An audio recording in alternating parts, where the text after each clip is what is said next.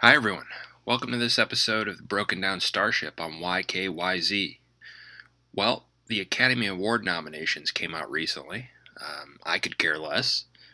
When I was a kid, I used to watch them, though. Now, I'm talking back when Billy Crystal hosted them annually and uh, used to feel like the awards meant something. But uh, now, as, as Joel from Nerdy Old Guy podcast told me, feels like extended advertising for movies. A quick aside Nerdy Old Guys podcast on here is a must listen. Joel is fantastic at what he does. Um, but you know how you can tell the Academy Awards are just publicity stunts now? Look how they extended the Best Picture category.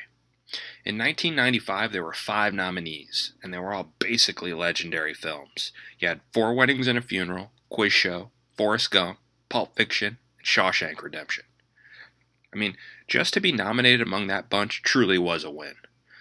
2019 has nine nominees. You know some of them don't deserve to be there. But I think there's more of a chance to pull more viewers in if their favorite movie is represented. I'll be watching the Academy Awards like I watch the Golden Globes, in that I won't. Uh, the award didn't mean a whole lot 20 years ago, but it means even less now. Thanks for listening.